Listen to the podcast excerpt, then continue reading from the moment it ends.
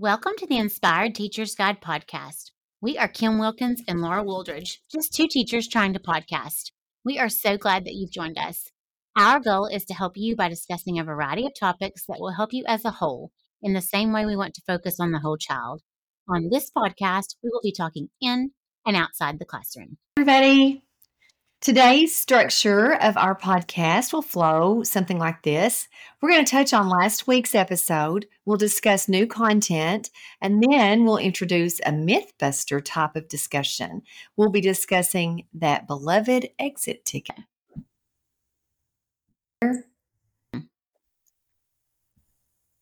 All right, Kim, let's think back to last week when we discussed structures and systems that we hope to implement to make this year so smooth. What were your um, top takeaways?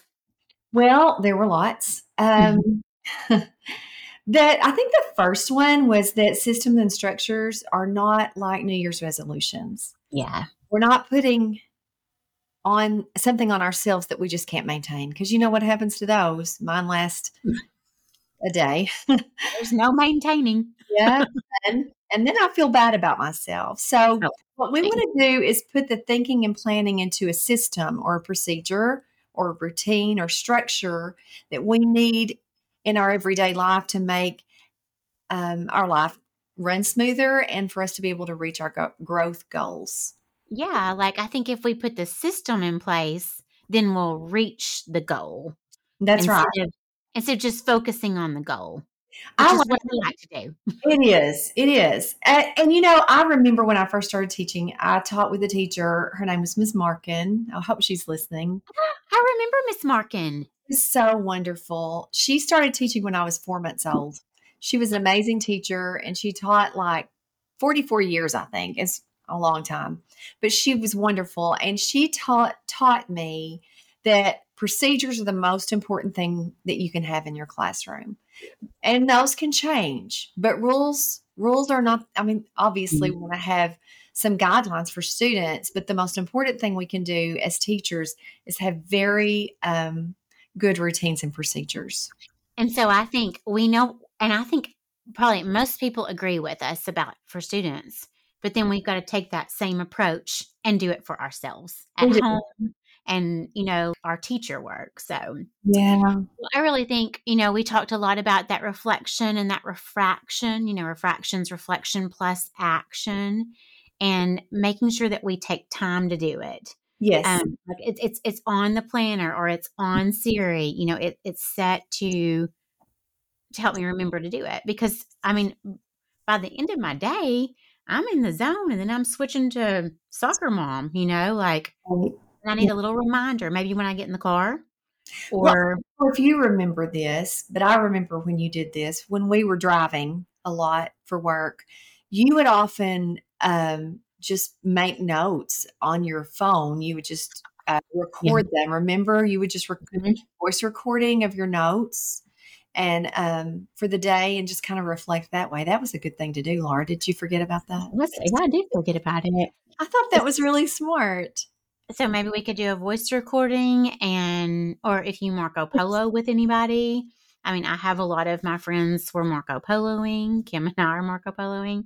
Um, and we could we could almost reflect you know, I could, I could see us doing that at the end of a week or, you know, like on Wednesdays, just hopping on and we're making sure that I'm processing about my, my teacher life. Right. I think so. I also think we talked about giving yourself grace. Mm-hmm. And be sure that you're talking to yourself like you would someone else. I remember, you know, I'm really hard on myself about everything. We are. That's us, Laura. And I remember I was really fussing about something that I did and just being real hard on myself. And our, our friend Stephanie said to me, "Don't talk about my friend Kim like that." And I do. I if if, mm-hmm. if yeah, if someone else talked about me like I talk mm-hmm. about myself, I would be heartbroken. So yeah, we need to give ourselves grace. I was in a Bible study I was doing. I think it was this summer. It's it was telling you. I can't remember who. It's probably Jennie Allen or somebody. Um, they were prompting you to think when you're talking bad to yourself, you're talking about God's creation. Oh. And I was like, oh, okay. like I need to be nicer to God's creation. So I had never heard it put like that, but I thought that was interesting.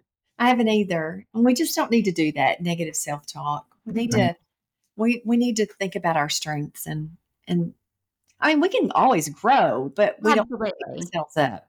Mm-hmm. And, and, dwell in it and then yeah, it'd be a disaster. Yeah.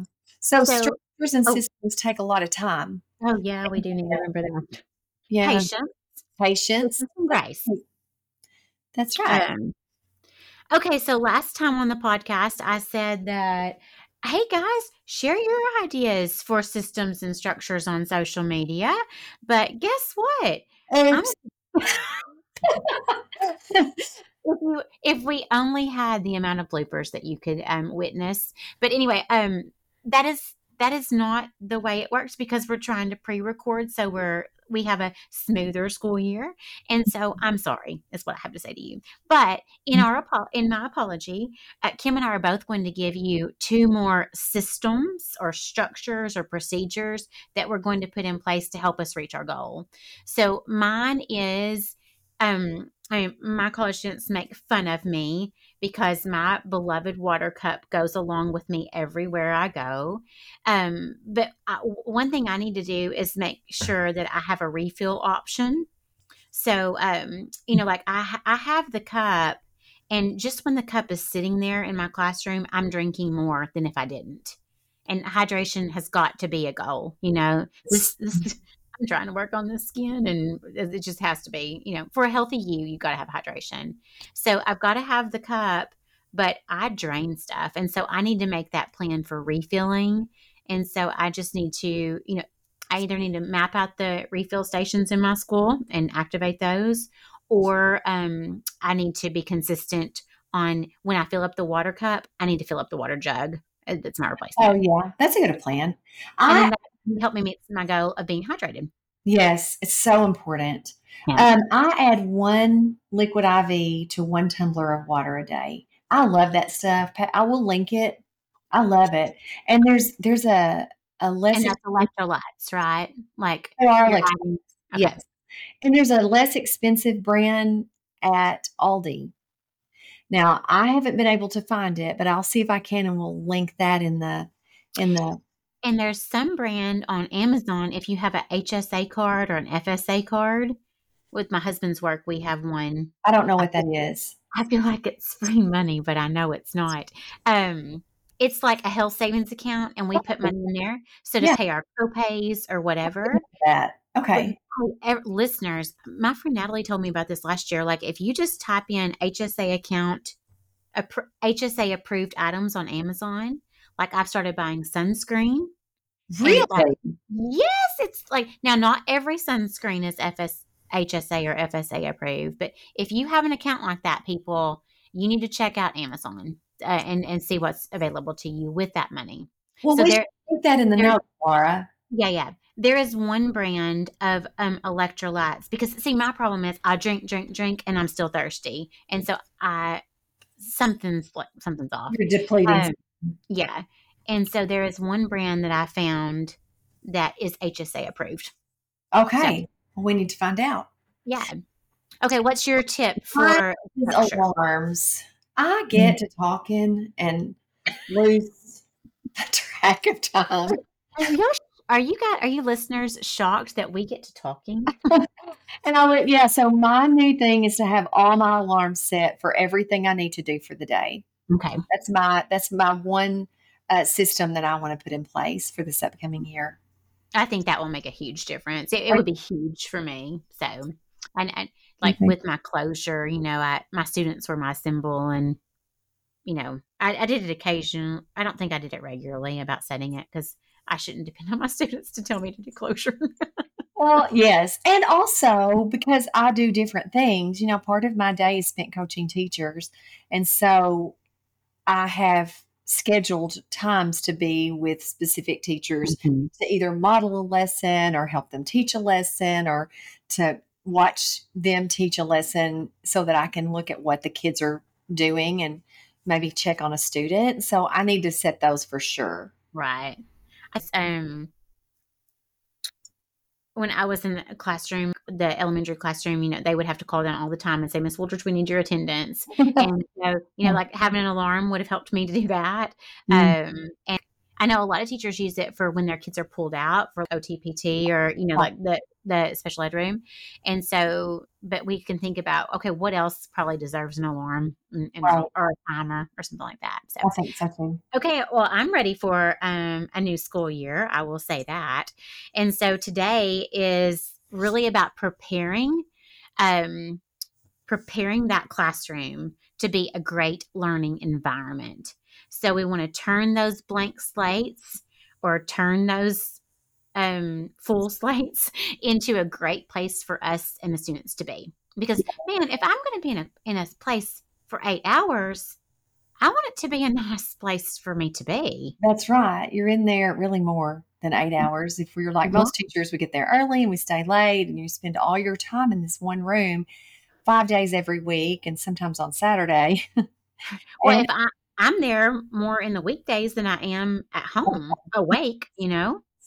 I know that I always like to have that done before I can think about what to teach. Oh, yeah. Oh, the class. Yeah. Yeah. Absolutely. So, you know, thinking about the classroom, um, we want it to be set up just right. I mean, of course, we'll make changes, but we what we don't want is you know some crazy arrangement or something a rug that keeps on falling you know getting tripped up we just want to make sure that your mental table slate is clean and i think the classroom environment has a lot a lot to do with that because mm-hmm. the lighting may get on your nerves the flow may get on your nerves you know or whatever the door that squeaks oh my gosh, do you remember at that district that we worked in that the fire alarms, it's like the little ones. Yes. Uh, yes. Would, the battery would die all the time. And it was yes. like beep every two seconds. I mean, the classroom environment plays a role in your mind, people. Yes. So. And I, ADHD girl here, I, I get so easily distracted. I have that. Okay, we also want to make sure when we're designing these learning environments that we are designing a place that promotes safety, emotional and physical and mental safety, collaboration um, between the students, between us and the students. Uh, we, of course, want it to promote teaching and learning. So, I, I was thinking about this. You know, we know many of you are faced with opening the doors and you have a sterile rectangle institutional looking box. Or um, maybe you are like me, that I walked into a room that was messy, no windows. It kind of felt dungeony, and maybe that it hadn't been opened since 1972.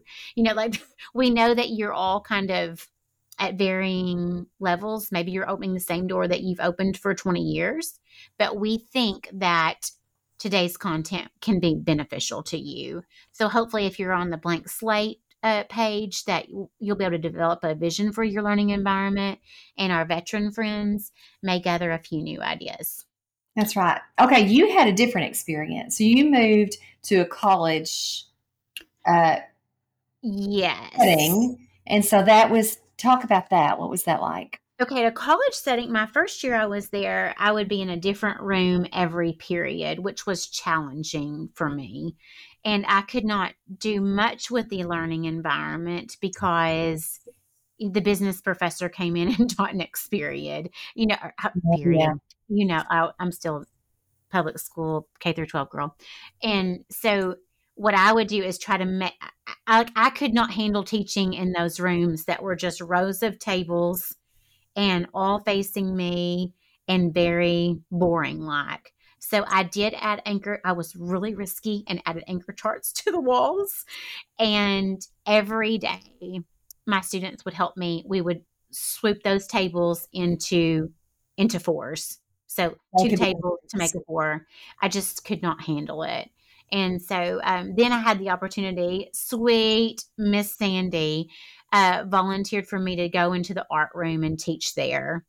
And the art room was that messy, dark room that really had some rough edges. I mean, I had an original chalkboard where I had to bring chalk.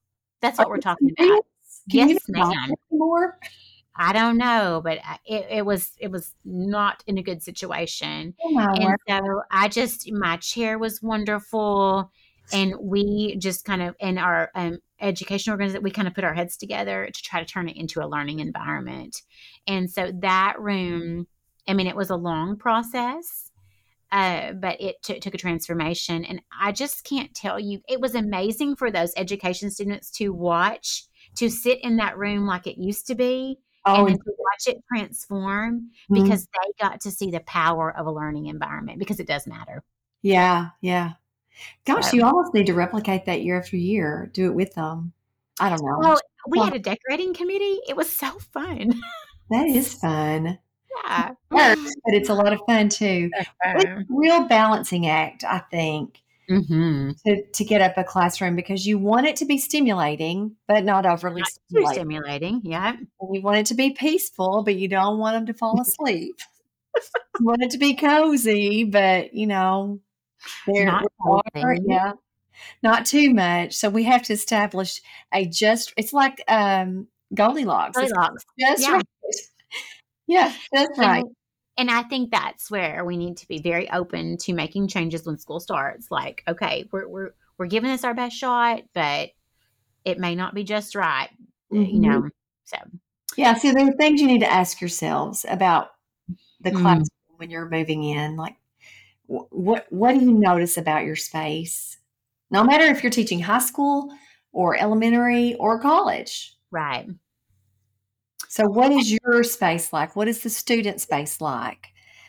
How do you want things arranged? So, I guess we can start with the teacher space. Okay, let's do it. So I, I think it- as I as I give examples, I may be in my third and fourth grade classroom, or I may be in my college classroom. I, I think I or I may be in somebody else's classroom uh, that I've worked with. So because we've worked with a lot of teachers, especially a lot of new teachers setting up their Yeah. room. Mhm. So I think what what we need to think about with our space is it needs to probably be pretty tight Yes. because the, the, you know most of the space needs to be occupied for the students. So um what what i did when i was in my third grade classroom is i kind I, I actually took the desk out and uh, just put in a small circle table. There was one in the what did you say your teacher desk, you took it out? That's what I used. Yeah, I took my teacher desk out. There was a little circle table in the maintenance, you know. There's Mhm. always something great in those closets. Yeah. And uh, I moved that in and that that became my desk. And all I did was I, I had a shelf behind it and I put my drawers and, you know, Mhm. like my files on that shelf. I just had a caddy, uh, similar to what I'll, I'll mention um, on our next episode with my pens and stuff. But then, Kim, that was amazing because not only was it my space, but I could use it for a small group if I needed to. Mhm. Or I could say, hey, I want you to go back there and you can sit at, at our little table and do your work. And, and also, it kept me accountable for not junking up a desk. Yeah, I know. I did, I didn't in my classroom, elementary classroom. I did not have a desk either. I I didn't need it. Um, it was in my way. It took up too much space. Yeah, because most of the time they're really big. They're really big. I actually turned my desk around and made it into a writing center for the kids. Yeah. Oh, they would feel so big and Oh, important. they thought they were so big. And this year, when I was at the high school, I did have a desk, but I, I was never at it. That was a huge room, but I had tables in there, and so I just used one of the tables. I don't know. I just feel I don't I don't like the feel of sitting at a desk. Some people may, and that's that's okay. It's yeah. just for me. and, and if you need a desk, just be thinking about how can you make it the most purposeful placement. You know, you definitely want to think about where in the room should it go. yes. um, because you don't want it like interrupting flow and things like that. So very strategic placement, thinking about where could my desk be? Where do I need to keep my things? So in my college classroom, I had so many things because I was teaching classroom management, social studies, reading. Like I was teaching all these courses. And so I needed different materials all day Mhm. long. And so I actually I had shelves around my room and several of those shelves had my stuff on it, even though that wasn't in one place.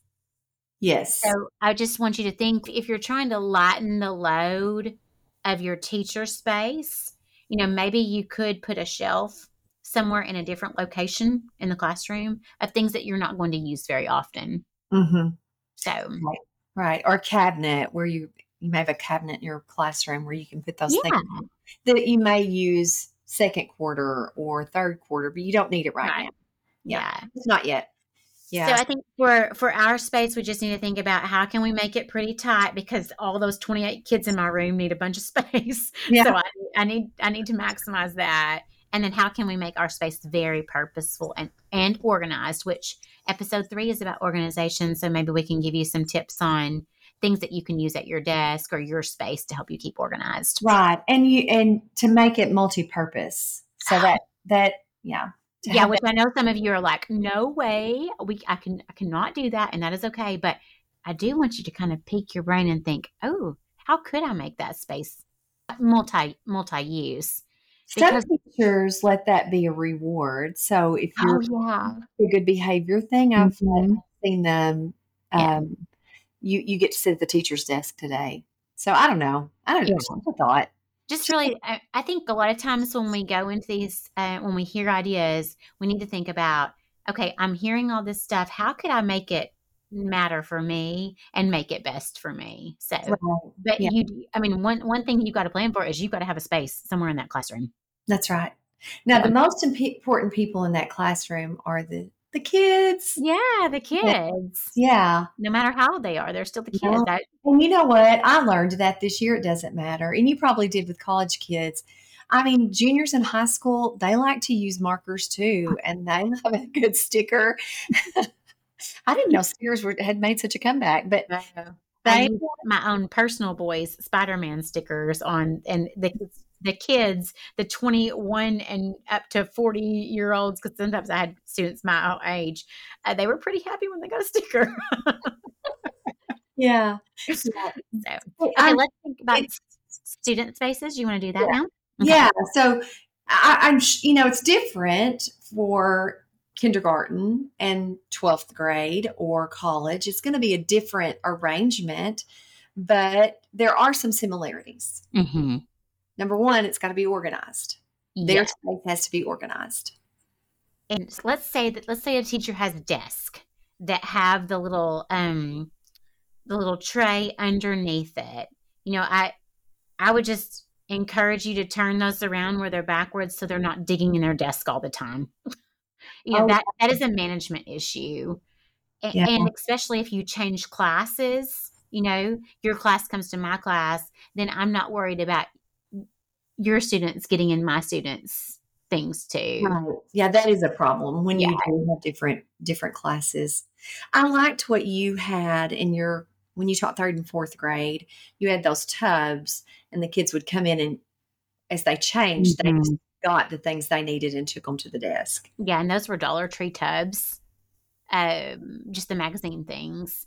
And so, you know, they brought that to their desk. They had a specific, or I, I, I got, I got tables. So between the table leg and your chair leg is where your bin went. Oh, so you had it that specific? Yes, ma'am, because I can't have those bins falling over all the time. No, that messes up my flow. I so know. you know that that was their space um and you know my students had backpacks on hooks then but the backpacks were a huge deal in college because in high school and junior high you're changing classes all day long well even in middle school lawson had nine periods and so you know the teacher has to think about what am i going to do with this backpack right?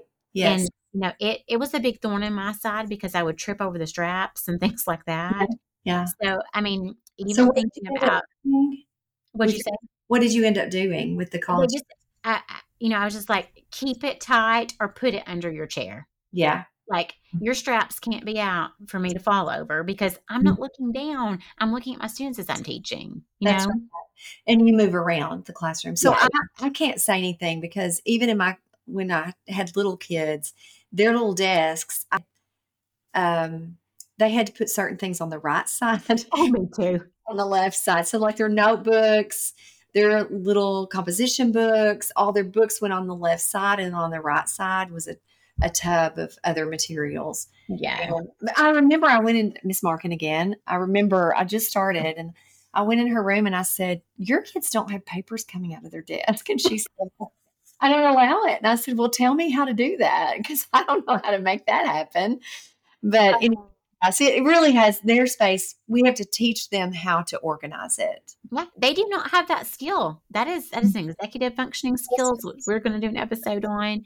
But that that is not fully developed till like 25, 26 ish. And so we have to help them learn how to in structure and prompt their organization. That's right. And they can't be what we don't have time to waste for them to go looking for things. Oh they got to be able to get their hands on mm-hmm. things quickly and we have to have a purpose for where we put everything we need that we'll be using throughout the day. Right. I had bins at in the middle of my tables that had supplies. Yes. so that that was like their student space. It was my supplies provided, but they were there for them. Um, so really think about where where will your students be and how can you get that space very promoting le- teaching and learning. That's right. Yeah. I borrowed your idea um, this year. And so when my kids came in, they would get all their materials and go straight to their seat. And it was at the back of the room, it was out of everybody's way. It was organized by a class period, and they could just get what they needed and go to their seat. And they knew exactly what to do. But all those student spaces have to be purposeful. Exactly. You've got to have a plan. Let's talk about since you mentioned it. Um, I think when they enter the door, you need some kind of station. Yes. And like in that classroom environment, I could not control. A chair was my station. My chair holding the door open was my station. and they picked up the things I needed off the chair. The things I needed. Uh, you know, in my third grade classroom, I had a long shelf right when they walked in the door, mm-hmm. and uh, that's where they grabbed their bins. Uh, in my great classroom, at the college level, I had a table where I put some fake flowers and a cheap vase that I found, or not even cheap, it was a free vase from the art department. and I would put the papers that they needed, you know, or my reading girls, they needed lots of things, you know, manipulatives. And so I just had some kind of station, uh, you know, where my third graders could move their clip from the blank side to brought lunch or eating lunch. Right. yeah uh, where they grabbed their bin, my college students, where they grabbed their supplies. Uh, you know, I have done it uh, when I'm modeling kindergarten. I have a pocket chart where they walk in the door and they move their picture to answer a question of the day Do you like pizza or not? Mm-hmm. And that's my attendance checker. Yeah, that's the thing, Laura. If you do something like that, you don't have to waste 10 minutes taking roll. No, I'm not, I don't have time for that. No. So just be thinking about as they enter the door, how can you promote efficiency? And that is like junior high, high school, all these where we're passing out some papers. Well, gosh, we do it in elementary too. Uh, you know, how can they enter the door and grab their things? So I, I, had a three hour class one year. Like we met, the whole course was in one day a week. And so I would give them a break about halfway through and I would put out new materials for the second half. Okay. And so, you know, you can do that too. And then, you know, as as I'm teaching at the college level on a Tuesday and Thursday, I taught four classes in a row. So as my eight o'clock was doing a little bit of work, I would place the papers that I needed for my 930 class on the table. So then when ready time. Yeah, they're leaving, then they're ready. So think about how you can make your entrance smooth because we don't need them caught up. You know, can they can they walk in, gr- move their clip, move their grab their bin, and put their backpack up, and that's all kind of like in one full swoop. Right. So as you're thinking about arranging your classroom, your space, student space, and a and a a space as an entrance space for Mhm. come in, how they pick up materials that they need for the day. Or And- put away materials. You know, if you have little kids, they have, they have to empty their backpacks, that they have a homework, a take home folder, Yes. a take home folder. If they had, I don't know if people do lunch money anymore. I don't know, but Most of the schools that I know of have grants, so what Yeah. a blessing. yeah, that is a great blessing. Or they just may have notes from home. Field So- trip money, all that stuff. Just a place for people to drop off their stuff. I had a little basket and it said notes from home, and then they just Mhm. emptied it in there. If Yeah. I just, you know, you had to train them. Yeah, and like my my students, I would I would change that ex the entrance to when they exited. If I needed them to drop off anything, they would drop it off on that table as they walked out. I, Yeah. I always called it my collection basket.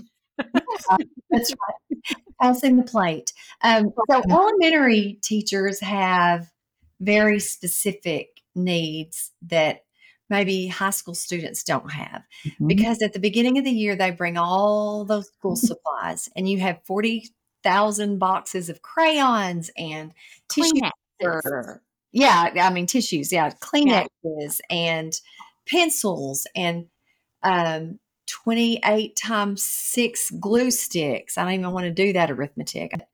So what, what we want to think about is the materials that we do not need on a daily basis or even weekly basis. Where can we- they store them? Because what child needs four boxes of pencils at their desk? They don't. well, you know what's going to happen with those pencils. They are going to become all kind manner of toy, Yes, they will. kinds of toys. So, uh, you know, I think when you're setting up your classroom, guys, you are proactively planning to manage behavior.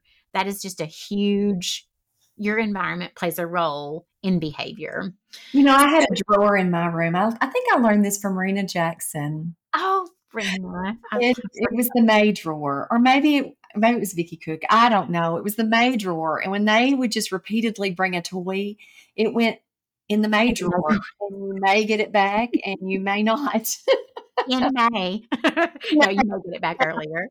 Uh, okay, so one tip I will share, and I've seen, and I'll share what I've seen in other people's rooms, is what I did is I had a long, low shelf by, um, I had a sink in my room in third grade. It was wonderful.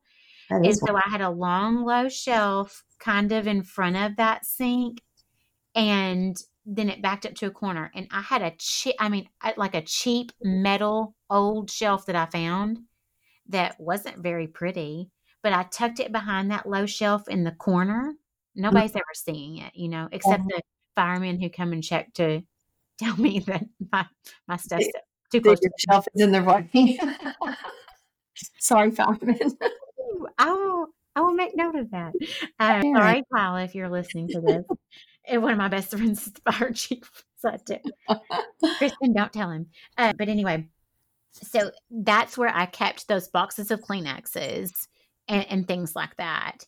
And another tip that I did is I bought, um, like they were on big sale. I bought a school box um, for every kid hmm they never got to take it home. Like even at the end of the year, I would just reuse them. Wash it and use And it. that's where they kept their three extra boxes of crayons and their Oh, you so know- those were stored away from their desk.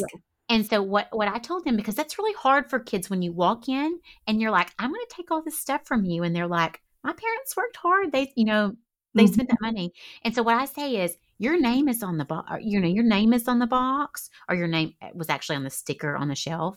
But and you you can go get that anytime you need it. That I'm not teaching or that we're not working, but that stuff is yours back there. It just has a special place because we don't need it today. That was really good. And that gave them some ownership in that classroom too. Yeah. I, I did not do that my first year, and I was I could see the apprehension coming off them. Like you're putting all of my pencils with everybody else's pencils. That's You a know? real deal, Laura. So anyway, that was you know I, I've seen it. Like teachers, they um have a cabinet or they have a shelf with a curtain over it. You know, a cute little Uh-huh. curtain Yeah. where they put all that extra stuff behind it. right. Um, middle school and junior high, you know, you might get a ton of paper. And I, there's always, there's always been a place in my room that I had just enough room for a stack of paper and I would stack 40 stacks of notebook paper just right there. Me too. I had a tray, a paper tray Oh, this yeah. last year, and then they knew if they needed paper, they just Paper, got there it was. I'm just not going to fuss about paper and pencils. I know, know. We have to. We do have to think about how can we get pencils not stolen because we could spend a fortune on them. yes, You know, extra. Mm. So thinking about, you know, do you have a? Do are your pencils different than everybody else's pencils? That's what I always think about. Like, yeah, you know, but if just thinking about how can you make that? Do you have a cup, sharpened and not, you know, whatever. So of because of course we're gonna. I'm not gonna pitch a fit over you not having a pencil, but we also need one, and I don't need to be spending ten dollars at Walmart every time trying to. Oh, I can't. No. So you you use it in my classroom, and Mm-hmm. and I did have a few students this year who would say, "Do you mind if I take this pencil with me?" And then it's like, And then I'm like, I, I appreciate you passing me. I'm not gonna, yeah. I can't tell you how many pencils I've stolen right now. I don't do this now, but writing checks, you know, you use it. I didn't mean to steal it, but you get it to write a check, which nobody writes a check anymore. And then I go off with their pencil and I feel terrible about it later. But I um, always say I unintentionally take your things and I unintentionally leave my things. yes, yes, yeah, yeah, Yeah. for sure. Okay, let's talk about desk and tables. Okay. Uh, you know, maybe you have desk or maybe you have tables. Everybody seems to have really strong feelings about one or the other. They do, and that's fine. But there are things like we're not going to give you a recommendation for anything. We're just going to get going to give you some things to consider. Does that sound good? That sounds great. Okay. So, can everybody see the screen, the board, the book, whatever that you normally do? And so, my recommendation is to sit in every seat and see how you feel. Like, are you having to do a back bend to see the board? Are you, you know, or can you even see it? So, um, I, I- I just think that's powerful. I think so too. Um, I go into a lot of classrooms to do observations, like I said earlier, and or just to you know just to work with kids, and I, I may be waiting to do for my turn. And so um, when I walk in and I sit down, sometimes at the back of the room, that's very often what I do. I don't want to disturb them. I just go sit down at the back, and I'm often very shocked that I can't see the board, and it's not because I don't have my glasses on. I literally cannot see it. So I know those children can't either. Right. Yeah. Okay, a big thing for me is, and I think we really need to. It's just a brain based friendly concept, like a brain friendly concept. Is kids need to be talking, They do. and so if we know that, if we know how much better, I mean, how much stronger am I from talking to you? So much stronger. Yes. And That's how so- we learn. That's how, that's oh how yeah, Mhm. So if we know that, then we need to, as we're designing our students' seating arrangements, can they get into pairs and then turn that pair into a square? So from can they talk to two people or can they talk to one person? Then can those two people talk to four people very mm-hmm. quickly? Yes. And you can do that in rows. Oh, absolutely. Yeah. You just need to just you you'll have to you'll have to make sure that that is easy and that your students know that's a procedure you teach that first week of school how we however we're sitting rock and roll with groups That's right. And can kids get in and out of the classroom without any trouble? Mm. can they get out of their desk Can they get I out had of to really watch that in my college room. I had two tables that would that would like I, I mean I don't know who's moving the tables on me, but they would move closer and close together, and I would know that they would be they couldn't you know they couldn't both scoot their chair out at the same time, Mm, and so that's something you've got to pay attention to. That I, I need to be paying attention to. When I everybody when I say you, it's me too. So right, right. Um, can you get to everyone in your classroom easily? Are you going to trip on something to get to them? And can you get to them if they need help? Because Right. we need to be moving around. That kids need to be up and moving. They don't need to be sitting at a desk all day long and not moving. But we have to get to them. And so Mhm. is your classroom arrangement such that you can get to the students easily? Right. Everybody um, that that is a big deal. Mhm. So, okay, let's talk about walls. oh me, Yeah. So walls. even in high school and college, guys, you know, the walls can be very purposeful. Yes, They even can be cute. They can be cute. I like cute. yeah. Yes, So they- I know it always hurt my soul on the first when I was teaching third grade that my room didn't have much on the walls when it started. And go, Laura. Let it go because that's okay because you're making room for what's coming. There's going to be a lot of learning. I remember mm-hmm. one day a little girl, I was teaching second grade, and a little girl walked in my room. It was toward the end of the year, and she looked around and she said, Oh my goodness, look at everything we've learned this year. Aw, We all these anchor charts and just different things on the wall Mhm. but you have to be careful and i have to this is i say you me it's me that i don't get too much on there Right. too. Right.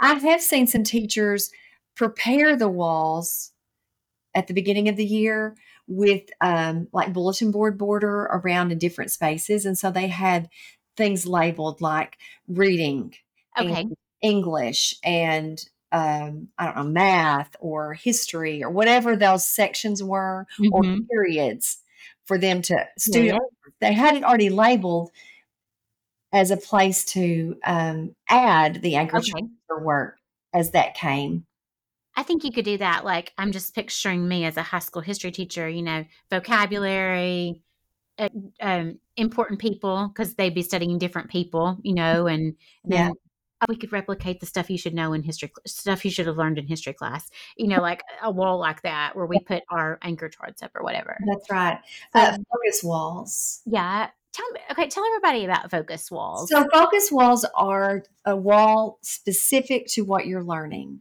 we have focus walls in my schools uh, in every classroom. It's it's kind of a requirement. So on the focus wall you have um, their i can statement. We have the um, the essential question the vocabulary everything's there. And then that changes as the module changes. Okay. But the, I, I like the um, predictability of that because students can always know what, what we're learning is on that wall. That's right. And they read their focus question together and they Okay. read their essential question. So those those are just put on there with sentence strips and that changes out over time. I think that that has been a big aha for me in the I- last couple I years. like that. Yeah, I do too. I had a um, book recommendation, or um, we did book bingo in my literature class. And so students would submit different, maybe an art piece or a storyboard or a poem or whatever. And so I had a little wall to where their work went up. Uh-huh. I think it's I think it's important that we display student work no matter how old they are. Oh, I do too.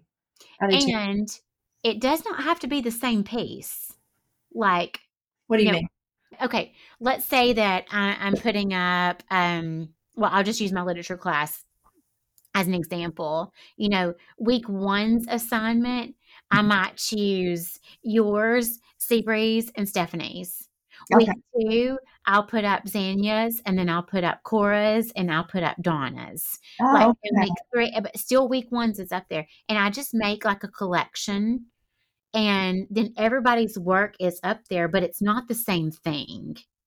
yeah, because we all have different things that we're really good at. And that's what we want up on the wall. Great work. And Right. so I think, you know, just as as you collect work, like you know, find some stellars and put it up there, and then you know you've got your. I, I, that really worked well for me, and um, it it made our room like look like we were a part of it. yeah, yeah. It's a community. It really is, and Yeah. our and our walls show community. Uh-huh. Um, so student work, an agenda wall. You had an agenda wall. Okay, I did have an agenda wall and it was actually on my board, but I used just cute colorful tape to make a grid on my wall. Uh-huh. So like like for high school it would be period one, first period, second period, third period, fourth period. And that's where I just always put um what what what assignments were coming up. Okay. Oh, okay. And then right beside it there was a wall. There there was a, a another tape strip where it had our topic of the week. Okay. Actually, it was topic of the day because sometimes in college it would change throughout the week. And so th- they had one spot in the room to look where they could see what we're learning about and then keep their eyes on the deadlines that were coming up. Oh, that's helpful. And like I would tell my students, all right, guys, if you need to come take a picture of this at the end of the day so you remember your homework, come do it, you know. And Kim, I'm not telling, I'm not kidding you. So many kids would do it. That's wonderful. That'd be great for high school. It would like, be great for high school. You've got a text test next Thursday. Mm-hmm. You've got a paper due a week from Friday. Yeah, and so and I would just update it. Oh, you know, reading chapter two or reading chapter four or whatever. Mm, so, yeah, and great. then the, after I did that, then I would walk over right beside it or right to my corner um, I had a cute little bulletin board that we covered with fabric, and so it stayed looking good all year. Mm-hmm. I had a border, and we had a calendar on there. So my student Lucy, she would write the month up at the top and do a little, you know, decorative thing. Mm-hmm. But then we would write birthdays and we would write deadlines. So I was also modeling not just to make a list, but to put it to the calendar. Oh, that's good. And then we would go over and say, okay, when do we need to work on it? So if chapter three is due and your um, reflection is due on the 27th, when, what day should you be working on it by? Well, that's a good life skill. That was a good executive skill to build. Um, yes. And so, but the, cal- the calendar board was a big deal for me. I mean, the calendar is a big deal in kindergarten. They've got their calendar up, you know. Yes, yeah, and, and it teaches them how to pace themselves. Mm-hmm. Pacing is important. Pacing is important. And it's not always intrinsic. We have oh, to. No. Okay, let's talk about anchor charts really quick because that's, you know, in in my mind, if if I was talking to a teacher, I would say this is what your room should be mostly made up of. Oh, hundred percent. You know, it. I've never been into the pre-made stuff. I like to do my own thing, and and some people are, but mm-hmm. you just need to be very selective about that. I personally think you should save your money and buy chart paper. save your school money and buy the chart paper because mm-hmm. those are things you can do um, with the students. And those, whatever goes up, let's say you do buy something pre made, don't put it up until you teach it. Absolutely. It need to be up there. So if you're doing something, if you're a, a mid level English teacher and you're doing something specific with grammar, then that needs to go up when you teach it. It doesn't need to be up there all year. Otherwise, it becomes clutter and either I'm too focused on it or more likely I'm not focused on it at all. Yeah, I'm just going to drop it. So, yeah. um, anchor charts, you know, I mean, I, I just think we're trying to create a learning environment. We're trying to make that the focus. And anchor charts are a wonderful place for that because that's what we're learning about. Mm-hmm. And so, and when we're done and we're not using it, then it comes down. Yeah, you had a really good idea about before you make the actual anchor chart. So if you're teaching multiple periods. Okay, so let's say that I'm high school English and I have seven periods of English 11. Oh, bless your soul for one thing for all the grading. But anyway, uh, you know, if I need an anchor chart about commas, you know, or how to how to use a semicolon, then I will just make it on the board.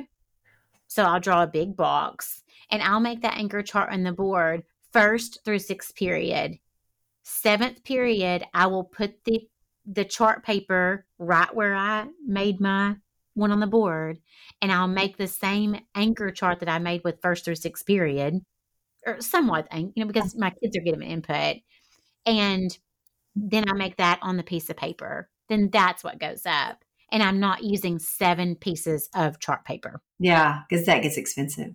That gets very expensive. I had a really neat board this year. It's it was um it was kind of on an easel, but it was attached. It wasn't it wasn't just on an easel. So that you know you can move that around to your small groups and that would have been great to do something like that because it's about the size of a piece of chart paper okay practice on there, and then you can slap that chart paper up there and do it the last period of the day. The only thing we have to remember is to remember to erase the board before second period comes in. Oops. no, everybody erase your brains. You didn't see that. Yeah, Oh man. right. So And- And even like let's say that sixth period had a pep rally and they didn't get to participate in that, then sixth period will tomorrow will be the day that I put it on a chart paper. okay. Yeah. That's right. When that happens. Oh, I know. I'm like, come on, people. I know. So when do we need to change out what's on our walls? I, And they- thi- I, I, just think well, sometimes it's when you need space, but uh, you know when you're when, When it's you- no longer relevant, That's or, right. or when they own it. When my kids know how to use commas, then I'm taking that anchor chart down. Mm-hmm. That's right. Yeah, that's true. Because they don't need it anymore. It's it's No, yeah. I, I'm not going to use crutches when I'm when my ankle's healed and I can walk. That's right. Exactly. Good analogy. I probably got it from you. All right. So Yeah. let's talk about. I think one another area in your classroom needs to be an office space for all my office space lovers, movie watchers. We need uh, some type of community material access, and that may just be in kindergarten, sharpened pencil, and you know, unsharpened, Right. and and that can change as kids get older. So, my students had access to a hole puncher, a stapler. Um, what else was in the middle over there? I had a cup of pens, you know, that they could just grab a writing utensil. Um, Highlighters. yeah, you know, tape or what, whatever that they can handle and that you've taught. Right. Yeah. But Yeah. I do, you know, that will save you from "M- Miss Kim. I need, you know, or I, you know, it's like they know that that that space over there is where they can purposefully grab stuff. They're Right. not grabbing a wad of notebook paper. They're grabbing one sheet or whatever. Mhm. Yes. So that's a good space to have. Yeah, and that can be very small. Uh huh. Yeah. So, okay. For those people who will have a carpet in their room, which I really recommend everybody because it just cozies it up. It's not like you have to have your students sit on it. But uh, those people who will have students sitting on a carpet, either for circle time or read aloud or whatever, um, I, I just want you to know one thing is your chair either move it each day from where it looks so cute or place it in the smallest what's my math word?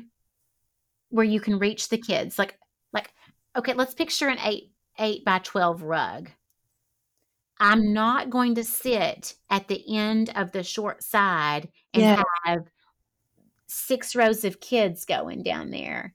I'm going to place myself on the short side of the rug so only i'm four rows deep That's right.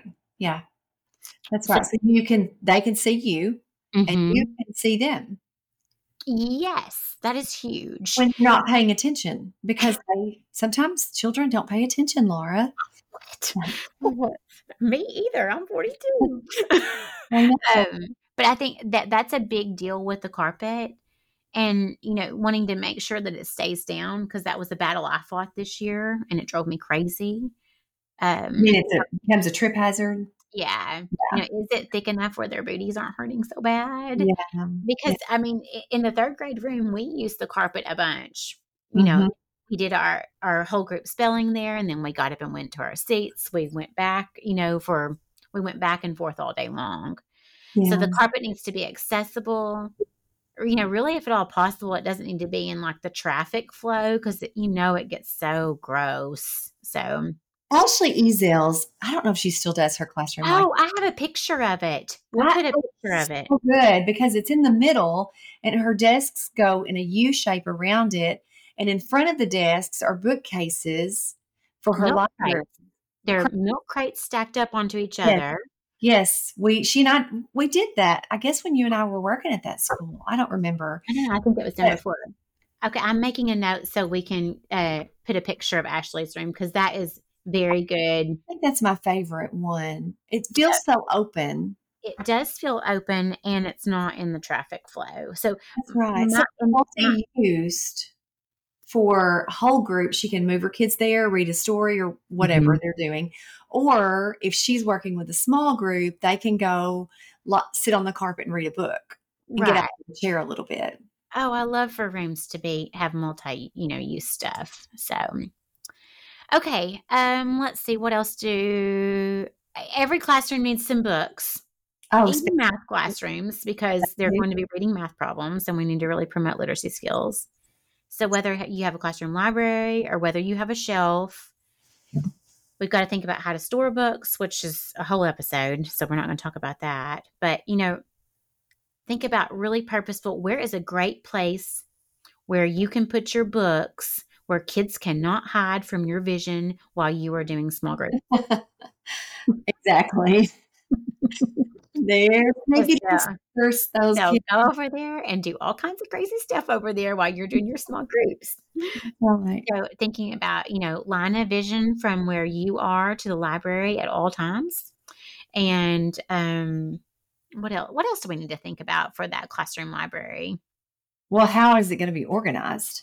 Are you going Yeah. to organized by genre, author? How is it going to be organized? So I think that's important. Mhm. Dollar Tree bin- bins are your best friend for that. They are. You know, I just uh, I don't know. That that that's a whole thing to work on. But I just want you to know there needs to be some kind of space to promote reading. So, you Mhm. know, like in a history classroom, uh, you know, the I Survived books, like get that historical fiction going on in your classroom. And, you know, a math classroom, we can still be doing, well, I mean, not many people write books about but math, but uh, any amount of their reading is going to help help them. That's in why you got to have something for fast finishers too. Yeah, oh, absolutely It's not a device. I'm. T- I mean, I just think they're on devices so much. Put a book in their hands. Absolutely. They're on a device at school, then they go home and they're on it. And we've Mhm. got to promote some social and other skills going on. So, That's right.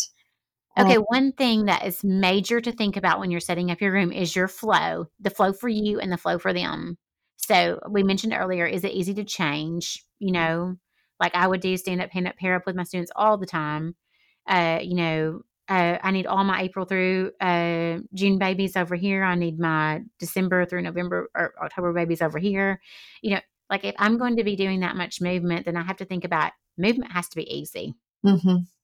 Yeah. So thinking about that, um, Emma Weeks. Oh, I taught her. She was so great. She was in Chris, uh, Kirsten's room for her internship, but she loved a one-way street, and she implemented it.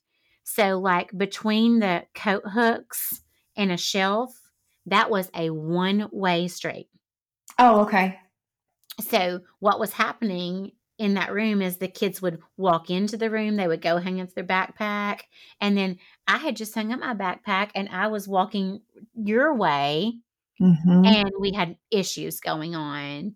And so, Kirsten and Emma implemented that one way street, and then you could only go this way. That's a great plan. That was a class, that was behavior modification, I mean, management right there. Yes, it is because then that just eliminates a whole Mhm. group of problems that you just Yeah. don't have to deal with. That's right.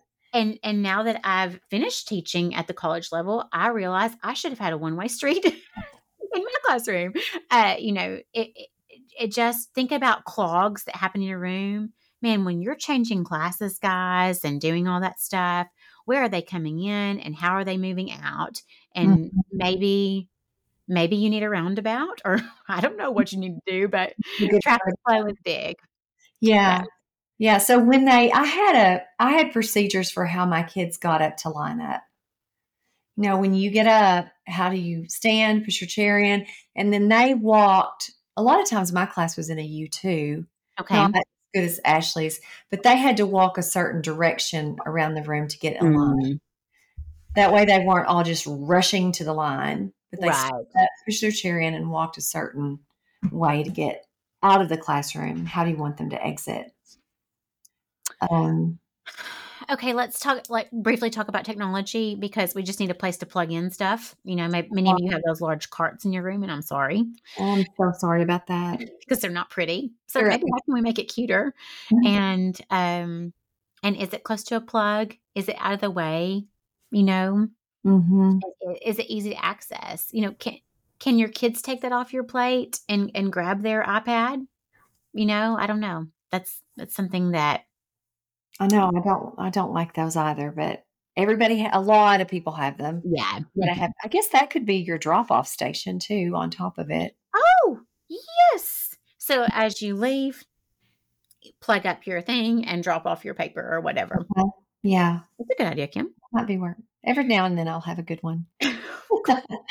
Um, you talk to yourself like you're supposed to. oh, Um, we uh, we're almost finished with our list. Sorry, we're going long, but golly, setting up the classroom. I mean, we could talk about it for years. So, um, you know, i- is there a space? Is there a table where you can pull a student or a group of students over to the side?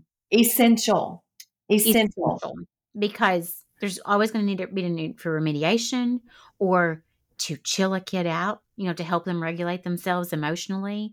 Yeah. Like there, there's got to be a space for you to be able to pull up a chair and help in some way. You've got to do tier two interventions and tier three interventions. And where is that Mhm. going to happen in your classroom?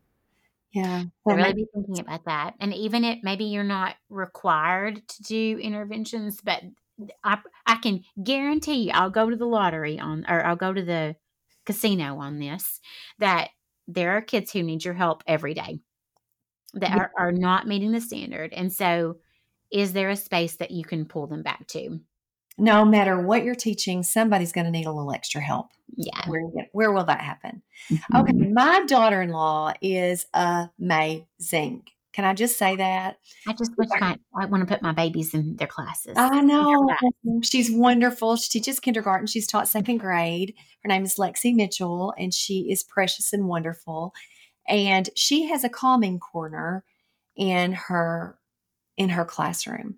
And it requires teaching and procedures, and she does that. So in there, she has visual prompts with pictures or words. It's a safe place for kids to go um, when their emotions are running high and they're feeling a little out of control Mhm. um, and and they may be having a, an outburst. So in hers, she has some required uh, posters from a curriculum that they use in their district, and they're like calming posters. And she's got a comfy rug with a rocking chair, the kinds of rocking, you know, those little rocking chairs that don't have legs that kind of sit on the floor Mhm. that kind. Um, she's got a, a sand timer, stress ball, some books about emotions um, that were about warm, cozy topics. She also, this is how precious she is. She's so thoughtful. She asked each family member to send a picture of their family so she can put it up in the calming corner for kids to see when they feel sad. Is that Aw, that precious? is very precious. precious? Now, this year she's going to, she said she's going to put a mirror. She didn't have that last year, but Okay. She's going to have a mirror.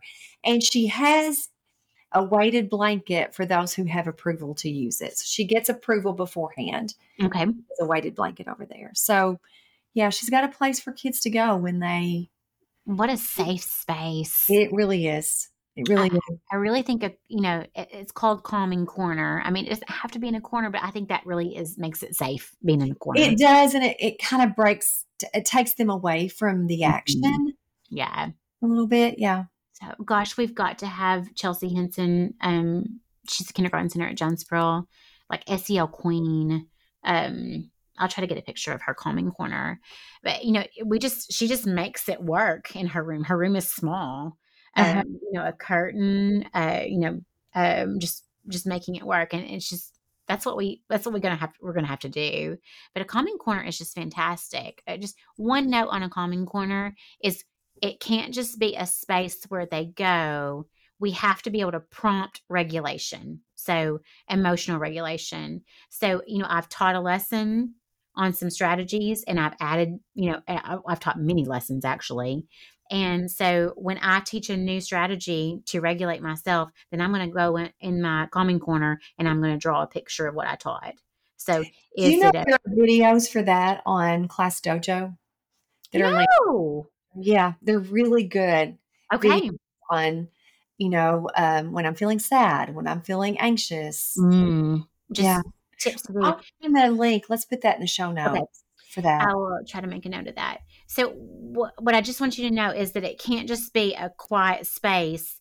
We have it has to prompt regulation. So, whether that's um, you know with words of reminders of what they can do to help calm themselves or help themselves feel better, or pictures.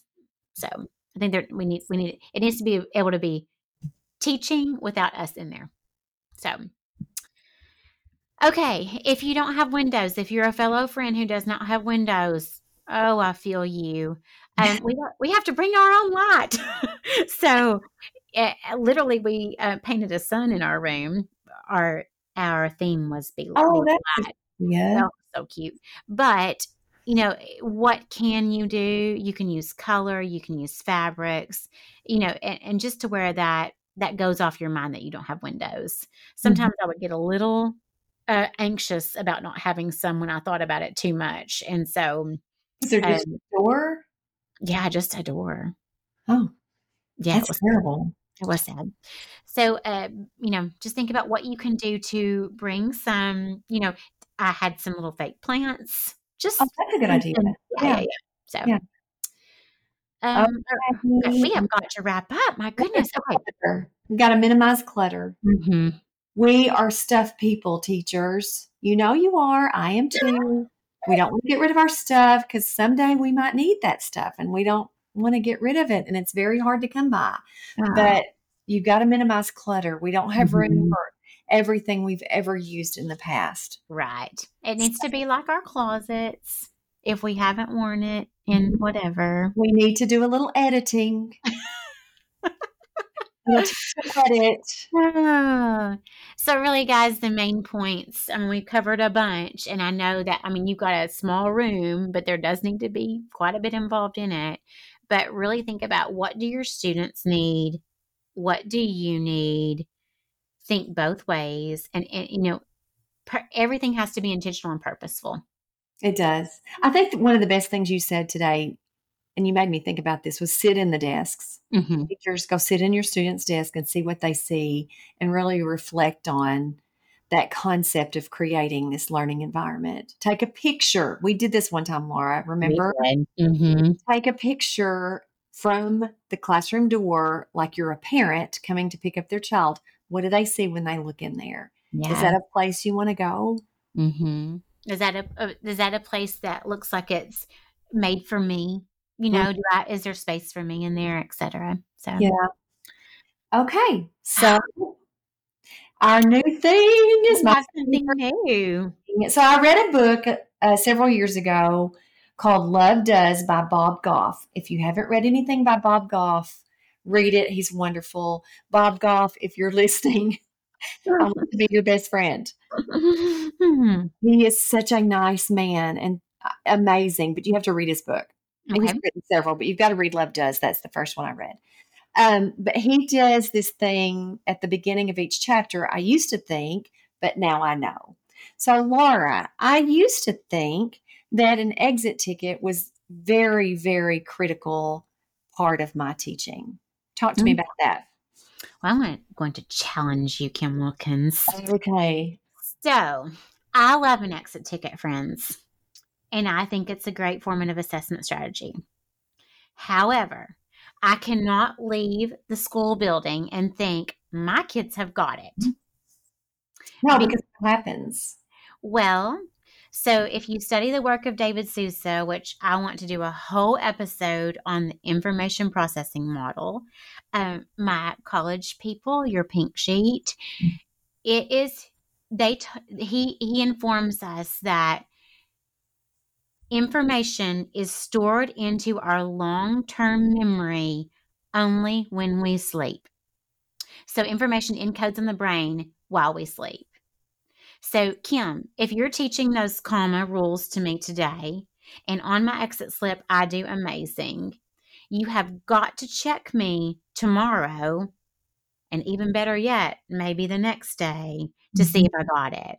That's right. I know that many of um, many like textbooks and stuff, they have the curriculum, like they end their lesson with the exit ticket. And I really think, I mean, I'm not, I, this is just what I feel. If if that were me, I would I would be assessing my students as I walked around as they were doing independent work, and I would save that exit ticket for the entrance ticket tomorrow. That's right. That if you study, um, I don't know how to say it, Ebbing Ebbinghaus forgetting curve. I'll put a link for that in the in the show notes. I want to see it. Oh, it's so good. And so really what we need to do is review that in 24 hours in 48 hours, just a real quick and they, they tell you like a, a real quick little quiz. So that might need to be your bell ringer the next Mm, day. Yeah. And maybe two days after that, do it again because what you're doing is you're interrupting forgetting. We want to interrupt forgetting. Oh, that's a good one. Well, I, I didn't come up with it, but Well, it is whoever it is, that's a good one. super. I, I just tell my students if you trust your exit ticket, you have a false illusion of understanding. Mm-hmm. So, No, you shouldn't do it. It gets you Yeah. a picture of what they what they Yeah. got. I mean, Like- yeah, you're getting a you're getting a glimpse of do they is it on their short term memory? And some kids, it's not. Yeah, Some of your kids are going to leave there and that they can't get it on the Mm-hmm. exit ticket. So guess what? They're surely not going to get it tomorrow Right. either. but So uh, like um, a curriculum that I'm thinking of, you know, I I can get the gist of if they're getting it short term as they're working on their problems, you know, Yeah. Or Yeah. as they're writing their sentences with commas, Mhm. and then I can just say that little exit ticket to really make sure that they knew it, that they know it. Yeah. But just do Chew uh, people. Huh? I'm sorry. something to chew on. Something to chew on. Okay, we better wrap this thing up. Okay. All right, guys. So please share your ideas and tips about setting up the classroom on social media. We want you, the post about the episode, Uh, we want you to go down below and give your best tips. We have lots of followers and we're so thankful. And imagine if each one of you posted a tip. Man, how helpful that would be. I just got chill bumps on how many followers we are. Oh, thank you, people. And that reminds me, please make sure you are a follower. So just because you like a post does not mean you're a follower. And we we want to build this community to be so collaborative and so helpful. So please make sure you're a follower on Facebook and the podcast, the app that you're listening to the podcast. And in- And what? Instagram. And Instagram. Yeah. Yeah. uh, make sure that you're clicking that f- podcast because then you won't miss a post and you won't miss a podcast. That's So- right. So what's coming up next, Laura? Oh, organization. Right down our alley. Yeah, and so we're going to have a guest about talk about organization, and Kim, the guest, and I are each going to share our top five our favorite organization tools. So it should be fun. Yeah. Don't forget to share this podcast with other people because we Yeah. want to include everybody and we um We want to need to share. inspire. yeah, we do. Inspire and encourage. All right, friends, we hope that today has helped you in some way. Our goal is to help at least one teacher help one student one day, one time. Have a rockin' week. That's right. Bye-bye. Bye.